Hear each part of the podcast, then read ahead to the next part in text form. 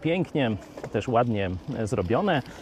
Jesteśmy w Olsztynie, piękny tu podest, dzieci, rodziny, a my kontynuujemy, że tak powiem, wycieczkę po napisach. Tu po raz kolejny Bóg Cię kocha, ale tu jest napis za chwilę, który chcę Wam pokazać, z którym się do końca nie zgadzam. Zobaczcie.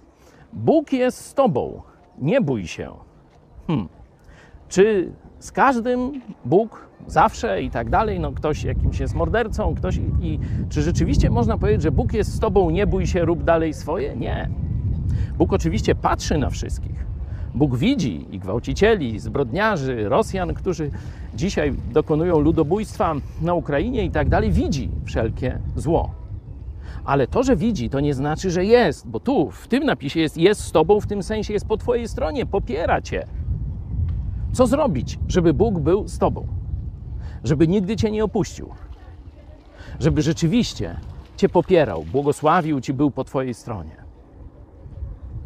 Jezus odpowiada, otwórz sobie ostatnią księgę Biblii, Apokalipsa. Jezus mówi, oto stoję u drzwi, u twoich drzwi, chcę wejść do ciebie. Czyli jest na zewnątrz. A żeby wszedł do ciebie, ty musisz go puścić, on puka. Oto stoję u drzwi i kołaczę. Jeśli kto posłyszy mój głos i drzwi otworzy, będę z nim wieczerzał, a on ze mną. Czyli musisz sobie uświadomić, kim jest Jezus Chrystus, że jest Bogiem, który przyszedł na ziemię, aby umrzeć za ciebie. Dlatego go, go potrzebujesz, bo czynisz zło. A Bóg powiedział, że zapłatą za grzech jest śmierć.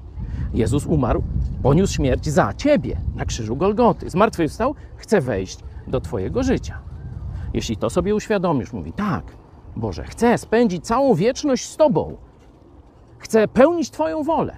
Chcę, żebyś był moim Panem, żebyś mnie obmył z moich grzechów i prowadził. Wtedy Jezus mówi, wejdę do Niego, wejdę do Ciebie.